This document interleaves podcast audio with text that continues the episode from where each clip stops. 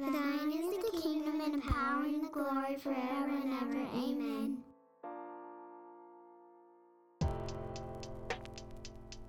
it gets funnier every time. Welcome to the podcast. In and through, do it, do it, do it.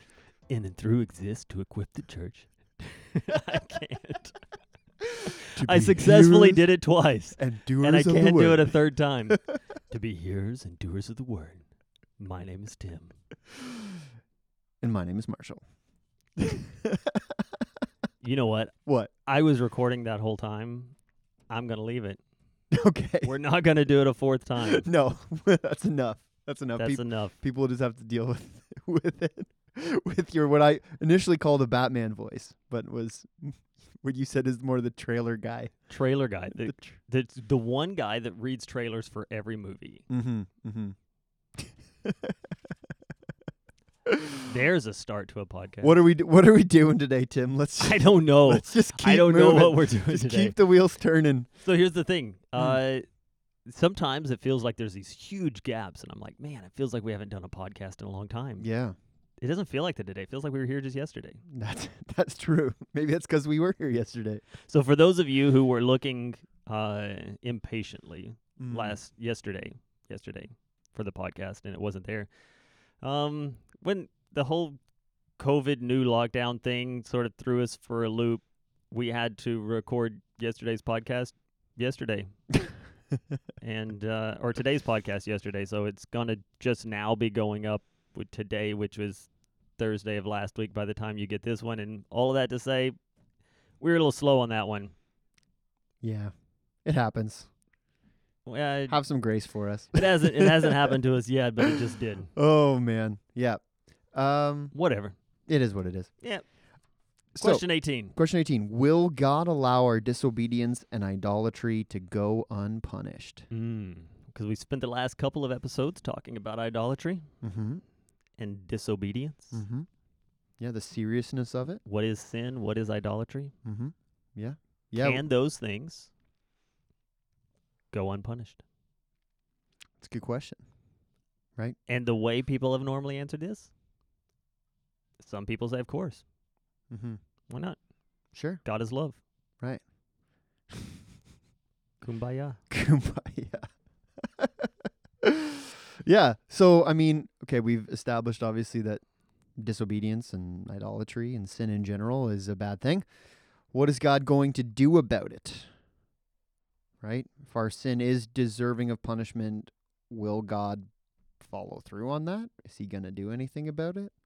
Yeah, and, and a lot of people find find it to be completely unfair that he would do anything about it. Mm. And and that's why they fall into the whole no, he's not going to do anything because he's love and he's mercy and he's grace and all of these things. mm-hmm. And and that takes us into universalism, Yeah. which is the belief that in the end God is going to save everyone regardless of their acceptance or not of him in this life. Um Sounds because just read how the- because how could he not? Yeah. Sounds like you just read The Shack.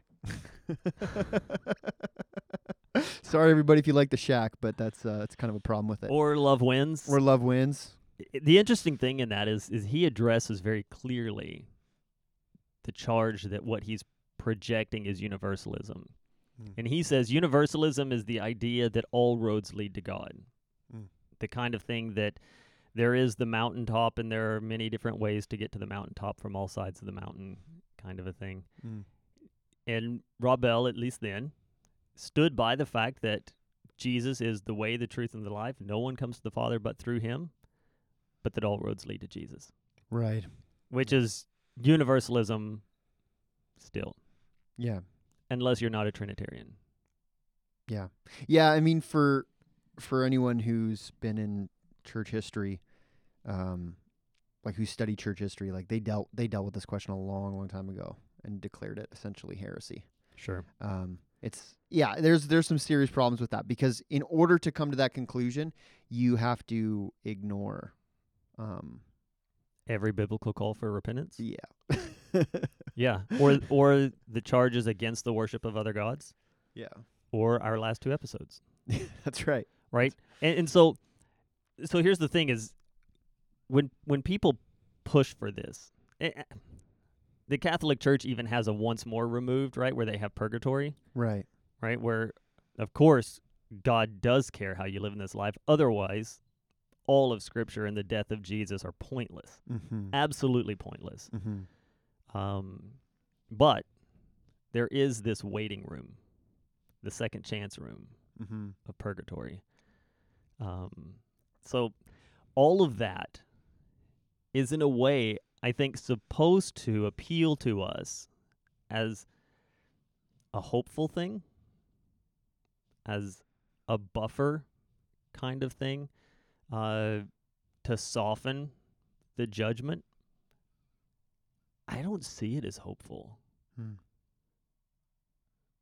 My my thought is if if what we're told to keep our hope in is that God would be rightly restoring all of creation back to a perfect expression of his glory and the worship of him.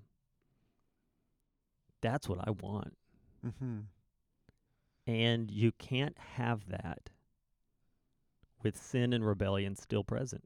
Right. You're stuck with what we've got. Mm-hmm. You can't have your cake and eat it too. Yeah. Yeah. No, you're absolutely right. And I mean, Christ himself talks about not only does he address people who reject him being punished, but even those who have nominally acknowledged him, right? Who come to him and say, Lord, Lord. And he's like, I never knew you, Mm-hmm.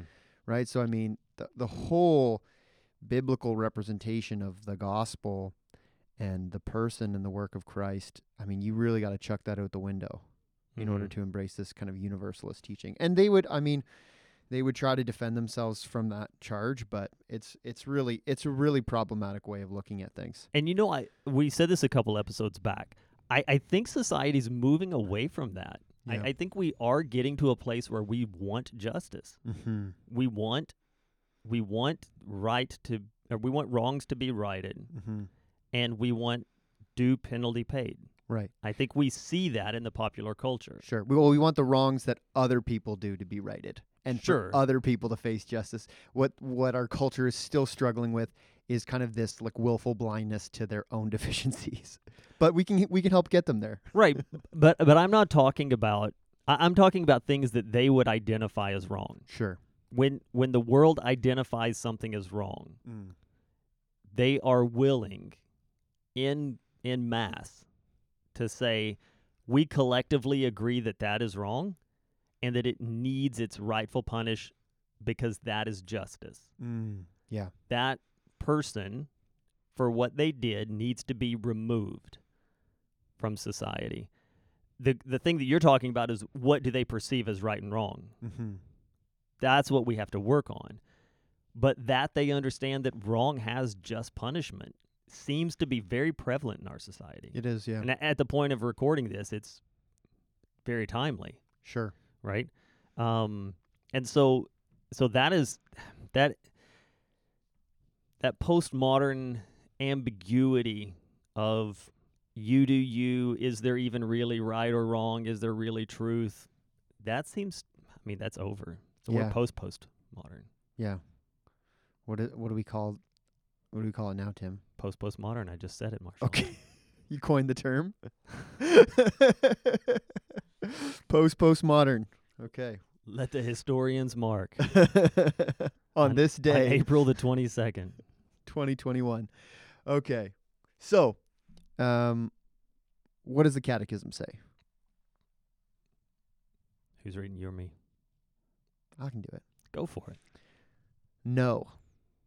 Every Good answer. Oh, si- sorry. thanks. Yeah, that could be enough. But uh, no, every sin is against the sovereignty, holiness, and goodness of God and against his righteous law. And God is righteously angry with our sins and will punish them in his just judgment, both in this life and in the life to come. Hmm. All right, let's let's Both dive in this in. life Yeah. That might and be in the life to come. that might be a little jarring for some people because we Mhm. don't necessarily think about that as often. Yeah, the natural consequences. Sure, sure. As it plays out here. Mm-hmm. or not? Right. Because sometimes it seems like the wicked prevail. Yeah. Yeah. Yeah, that's a common theme, right? In uh, in the Old Testament in particular, a lot of the Psalms, right, address that issue. Proverbs, Proverbs, Proverbs. is full of it. Mm-hmm. And it says, "Don't worry. Mm-hmm. Don't worry when it seems to you like the wicked prevail. Mm-hmm. Give it its space, give it its time." Yeah. Yeah. And so this answer kind of calls us back to again what sin is, right? It is against the sovereignty, holiness, and goodness of God. Mm-hmm. right? What are we sinning against, right? We're not just like, you know, not getting an A plus on the test. That's not what this is. This is rebellion against the goodness and the greatness of God. Right. And so for that reason, when we sin, ultimately we can sin against other people and our sin can have harmful effects on on those around us or even on ourselves, but ultimately it's primarily this willful rebellion against the person of God. And that's serious, right? I mean, you think of like, okay, so like if I if I kind of tore away this plexiglass barrier and smacked you in the face, that'd be bad. I get in trouble. Sure. I get in trouble. Yeah. If I smack the queen in the face, It's That's- different. that's is different, right? Mhm. Now, what about like the creator sustainer of the universe? Right. What if I did that every day? Right. For my entire life, time and time again. There's got to be a consequence. Way to use an analogy, Marshall. Thanks, man. I like it. and it involves slapping you in the face, which is great. No, I'm just kidding. I'm just kidding. so, uh, so God is righteously angry with us, right? I think that's that's something that we need to like, we need to accept. Yeah, he there is there is reason for the judgment, Mm-hmm. right? Mm-hmm. Yeah, and, and I think that's that is in and of itself the hardest thing to accept is that there's reason for the judgment. Mm-hmm. But I think that that is covered in the what is sin question Sure. and podcast. Yep. And so at this point it just comes down to do you want to accept that concept or not? Mm-hmm. right? If you want to stand by, no, it is still unjust, you have to argue then, no, there is no sin. Mm-hmm. I have not participated in and have not been subject to a sinful world. I am clean, which is to say, perfect. Right. I am perfect and undefiled internally, externally. And I don't think anyone's willing to go there. No. So I, I think what we're left with, if we want to argue that that disobedience for idolatry and and sin should go, sorry, that if we're going to argue that disobedience and idolatry ought not be punished, Mm-hmm. we're going to have to say, "I'm perfect." Mm-hmm. Mm-hmm. But but we want to throw in there, well, yeah, but Yeah. Or that somehow we are on an equal footing of God, and therefore, well, it would be the same, yeah. right? Yeah. Right. So therefore, my disobedience to God and idolatry, worshiping other things as of equal or greater value to Him, is inconsequential because I am just as righteous. I am just as able to do as I please as the Almighty is. Right. Like that's Mm-hmm. that's like that's the idea if, if we if we if we want to hold to this idea that like we could just get away with this is is this kind of faulty perspective of how important we are how righteous we are Yeah, and, and I would ask the question: Is is that even what you want from God? yeah right? I I do not want to belittle the fact that there are people out there who have non-believing family and friends. mm-hmm Maybe that they have already lost mm-hmm and that this becomes very emotional right and personal right right at that. I understand that better than I would like to admit. mm-hmm at the same time. Is that what I want from God? mm-hmm Do I want a God who doesn't really care mm-hmm about even his own holiness? yeah In that, do I really feel a promise for a hope in a restored world. Because if he really doesn't care, are we just going to end up where we are? Mm-hmm. That's not what I want. Yeah. I don't want more of this. I want renewed and perfected for his glory's sake. Mm-hmm. Um, and and a God who just ignores those things is no God at all. And and when we look across society, and even I heard I heard a guy on the radio the other day. He was um, a philosopher on CBC radio, and he was he was saying that there is in in Christian context historically this uh, idea that there are innate values Mm-hmm. that all humanity ascribes to. And if you just travel the world, you realize that's not true. Um, I, I think the guy's profoundly wrong. Mm-hmm. Um, he would argue, well, that's because you're a Christian operating under that system. Mm-hmm. Um, but what he was listing as innate values were specific moralities Right. and a faith in God. Mm-hmm. But it, there's deeper root than that. Mm-hmm. and I think justice is that in is one of those innate qualifying things that all humanity has always had. Uh, every society has a law code Right. of some sort, right. most generally written, sometimes unwritten, in the most primitive of states. Mm-hmm. But there is always a law code and a concept of justice. Right. Why? Because we recognize the necessity of justice. Mm-hmm. Mm-hmm. Yeah. So here's one thing that I think maybe we should touch on um, as part of this answer.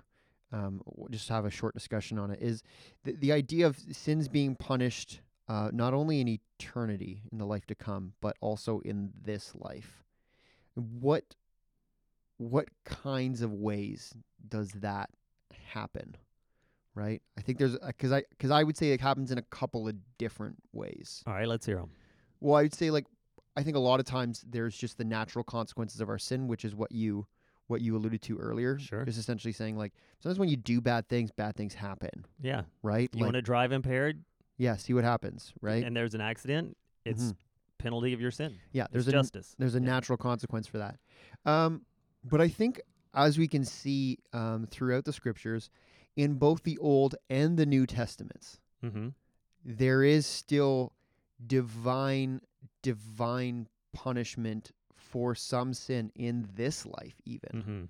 even for some believers.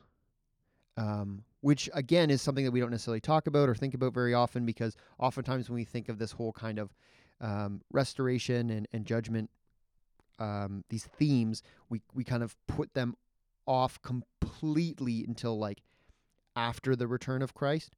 But there is there are ways in which those things happen uh, here and now Yeah. right right i mean think of like ananias and sapphira Sure. Like that's a pretty signi- like that's god that's that's what that is right like Mhm. so like let's not also assume that like there aren't at times in certain situations there that god himself will punish sin um through divine intervention even in even in the here and now Yeah. As an act of grace and mercy, sure for the believer yeah right? yeah Uh, I, I would maybe ar- even argue for the non-believer because sometimes mm. there's this thing. I don't know if this is true or not. Okay. But I'm going to throw it out there like it is. Because that's what pastors do when they need to use analogies from a pulpit. do it Just a side note.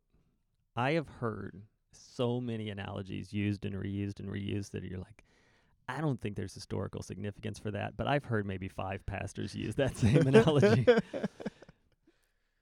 do your homework. Anyway, I have heard that in the in the manuals historically at least for lifeguarding when you're going to rescue a person and they are violent, flailing around and putting themselves and you at risk of drowning because of their actions, it is acceptable to smack them just to bring a moment of sobriety that allows you to grab them and bring them. Mm. Uh, a friend of mine studying for his lifeguard training when I was in college uh, was telling me about that. So this all goes on Terrell. If it's not true, maybe maybe someone that listens, maybe one of our three listeners was a lifeguard, yeah. and they can verify that through an email or not. Hmm. Uh, but but that's what natural consequence for sin is for the believer and the non-believer. Mm-hmm. God graciously saying, "I'm going to slow you down for just a second Mm-hmm. and see if you'll listen then." Yeah. Because left to our own devices, just running around, keep on doing what we've been doing, Mm-hmm. can be a dangerous thing. Yeah. Yeah. So natural punishment for sin in this life, it's a thing. I, I would argue James even suggests that sometimes illness, physical illness, sickness, Mm. is this Yeah. right when he talks about bringing in the elders and praying for them that they would be forgiven and healed and Mhm. yeah Yeah. Yeah. Again, it's something that we're not we don't necessarily talk about regularly, but it is it's there, right? Something to to consider. Um, the scriptural support for uh, this catechism question and answer comes from Ephesians five, five and six. For you may be sure of this, that everyone who is sexually immoral or impure or who is covetous, that is, an idolater, has no inheritance in the kingdom of Christ and God. And let no one declare you with empty, or sorry, let no one deceive you with empty words, for because of these things the wrath of God comes upon the sons of disobedience. mm-hmm. yeah and we we talked a little bit about the wrath of God in natural consequence. Mm-hmm. Another thing that doesn't get talked about much anymore, decreasingly, is that eternal punishment, Yeah. the eternal conscious punishment of hell, Mm-hmm. um, because we don't like it. Yeah. Uh, I, Francis Chan does an amazing job in his book Erasing Hell, Mm. which is a response to Rob's Rob Bell's Love Wins, Mm-hmm. to say when we when we despise the doctrine of hell, one we are evangelizing and discipling in an unbiblical manner. And two, we are calling evil a tool that Christ himself used Hmm. and taught us to use to help people understand the urgency of obedience Mm. and repentance Mm-hmm. right? Um, so, i i in in kind of the same way that Peter, when he looks at the sheet that is lowered before him with all the foods on it, and he says, "Oh, I can't eat those things because those are ceremonially unclean," Mm-hmm. and Jesus says to him, "Don't call clean, or don't call unclean what I've called clean." Mm. Um, we do that with the doctrine of hell and eternal punishment. Mm. We call it unclean, and a pastor that wants to talk about it is like, "Oh, you're that guy." Mm. You're that hellfire and brimstone traveling evangelist, Right. uneducated, Turner burn. just shouting, slamming your Bible guy. right. That's right. who you are because you mentioned hell at all, Right. right? You're just trying to scare people into the kingdom, and it doesn't work that way. Mm-hmm. Um, I I grant you that that exists Yeah. and that it is not the best use of the doctrine of hell, Mm-hmm. but a mention doesn't throw you into that camp. Leaving it out is not preaching the fullness of the gospel. Oh yeah. Yeah. No, we had this discussion at uh, in a small group study with a couple of the young guys not too long ago, and uh, just talking about the fact that like the good news of the gospel uh, is only really good news if we understand the bad news of our Mhm. predicament, right? Of the consequences of our sin. And so, yeah, we, we're essentially neutering the gospel if we fail to include conversations about sin and the punishment thereof uh, because otherwise, people are like, "What am I being? s- uh, Jesus wants to save me. Save me from what? right. Right? What do I need to be saved from? Right? Like, how does the how does the universalist evangelize? I don't I don't get that. Yeah. Right? What what what motivation uh, do people have to receive that version of the gospel? Right? If I can just continue living my life exactly how I want to. Yeah, and I I think I think we see the natural consequence of that sin, the Mm, sin of churches that teach along that w- way. mhm. I think we see that here and now. oh yeah. Um, whereas a lot of the the mainline churches, the liberal churches, hmm are crumbling. Well, they're dying. They're dying really quickly. When when we look at numbers for death of churches, they are staggering. Mm-hmm. Not all those churches were churches before they died. Yeah. Yeah. Um, and so when when these churches are taking this universalist you're okay where you are approach one god is removing their lampstand Mm-hmm. as per revelation Mm-hmm. chapters 2 and 3 1 and 2 um telling them hey you know what i'm removing you as a tool for my gospel's sake Mm-hmm. uh, so the lampstand is being removed. And then organizationally, they're crumbling Sure. because there's no power in saying you should come and be a part of this thing that tells you you don't really need to be a part of this thing. Right. I mean, when one of the heads of the United Church uh, is a professing atheist, you're like, what is this even about anymore? Right. is this ju- like, is this just a social club that likes to have some ceremonies? Because, like, hey, I can point you to a different one that we, Yeah, you can I get your mean- fix that way. like, So I was in Toronto when that was going down Okay. in Toronto. okay, She went as far as to rewrite hymns and liturgies to add an extra O in the word God. And it was just about goodness, right? Oh wow. and and so the way the way I understand that it all shook down was that she was removed, Okay. but her congregation loved her so much that they got her reinstated. To which they said, "No, we hold on, we can't do a reinstatement. What are we thinking?" So there was a removal, and then they decided to vote on it, and there wasn't enough consensus in the heads of the United Church to justify a quorum vote to have her ordination removed Hmm. for denying God, even his existence. Um, and and that's that's not to say that 100% of all liberal theology goes to that extreme and that it all roots from this refusal to recognize that disobedience and idolatry will not go unpunished. Mm-hmm. But the greater majority of it finds its roots here. There's a trend. Yeah. There's a trend. And and there is a reason we are told to fear the Lord. Mm-hmm. I have heard those words preached with way too much disclaimer, Mm-hmm. even in good churches. Well, fear of the Lord doesn't mean be afraid of him. It just really means like respect him. It just means like, you know, like, whoa, you are important. There are other ways to say that. Mm-hmm. I think healthy fear is a good thing, even in someone you love and that you understand loves you. Mm-hmm. Yeah. And I think it's justifiable, Yeah. right? I like a campfire. It's good that I'm a little bit afraid of it Sure. and that I fear fire in and of itself, Sure. even though it can bring life. Mm-hmm. We almost made it through a podcast without me dropping an analogy. yeah, the with, fear. with a minute 30 to go, I snuck it in. yeah, the fear of the Lord is the uh, the beginning of all wisdom. Mhm. right? Um, yeah, I, I thought I think in regards to this this question, there was actually a, a, a short little blurb from the Canons of Dort, and I mean, obviously, this isn't a, a document that our church holds to um, in any kind of authoritative way, but sometimes these historic documents can be can be really helpful um, in the way that they answer certain questions.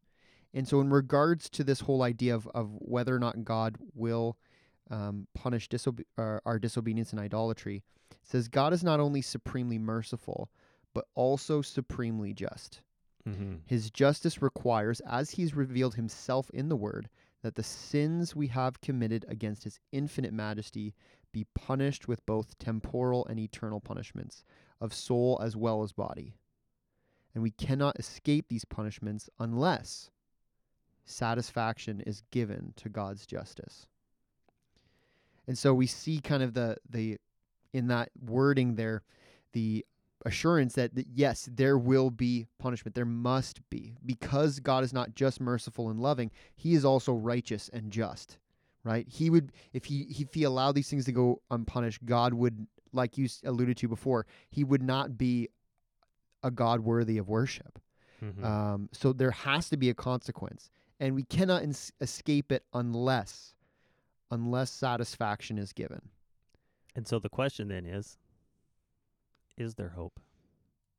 Hmm. Is there satisfaction to be given? Mm-hmm. That then becomes the real question. Sure. Yeah. We'll talk about it next week. Yes, we will.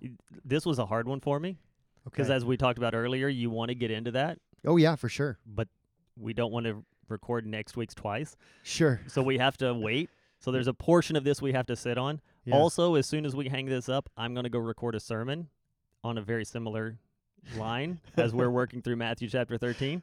nice. And uh, I don't want to double up my stuff there. So I've just been sitting here in restraint, Okay. personal practice of restraint and discipline for 30 minutes and 40 seconds. Well, good on you, Tim. All right. Well, why don't you get to preaching that sermon then? Thanks for listening. This podcast is a resource of Memorial Baptist Church in Stratford, Ontario, in cooperation with the Gospel Coalition of Canada and is produced by Alex Walker. Hope next week. See you next week. Bye.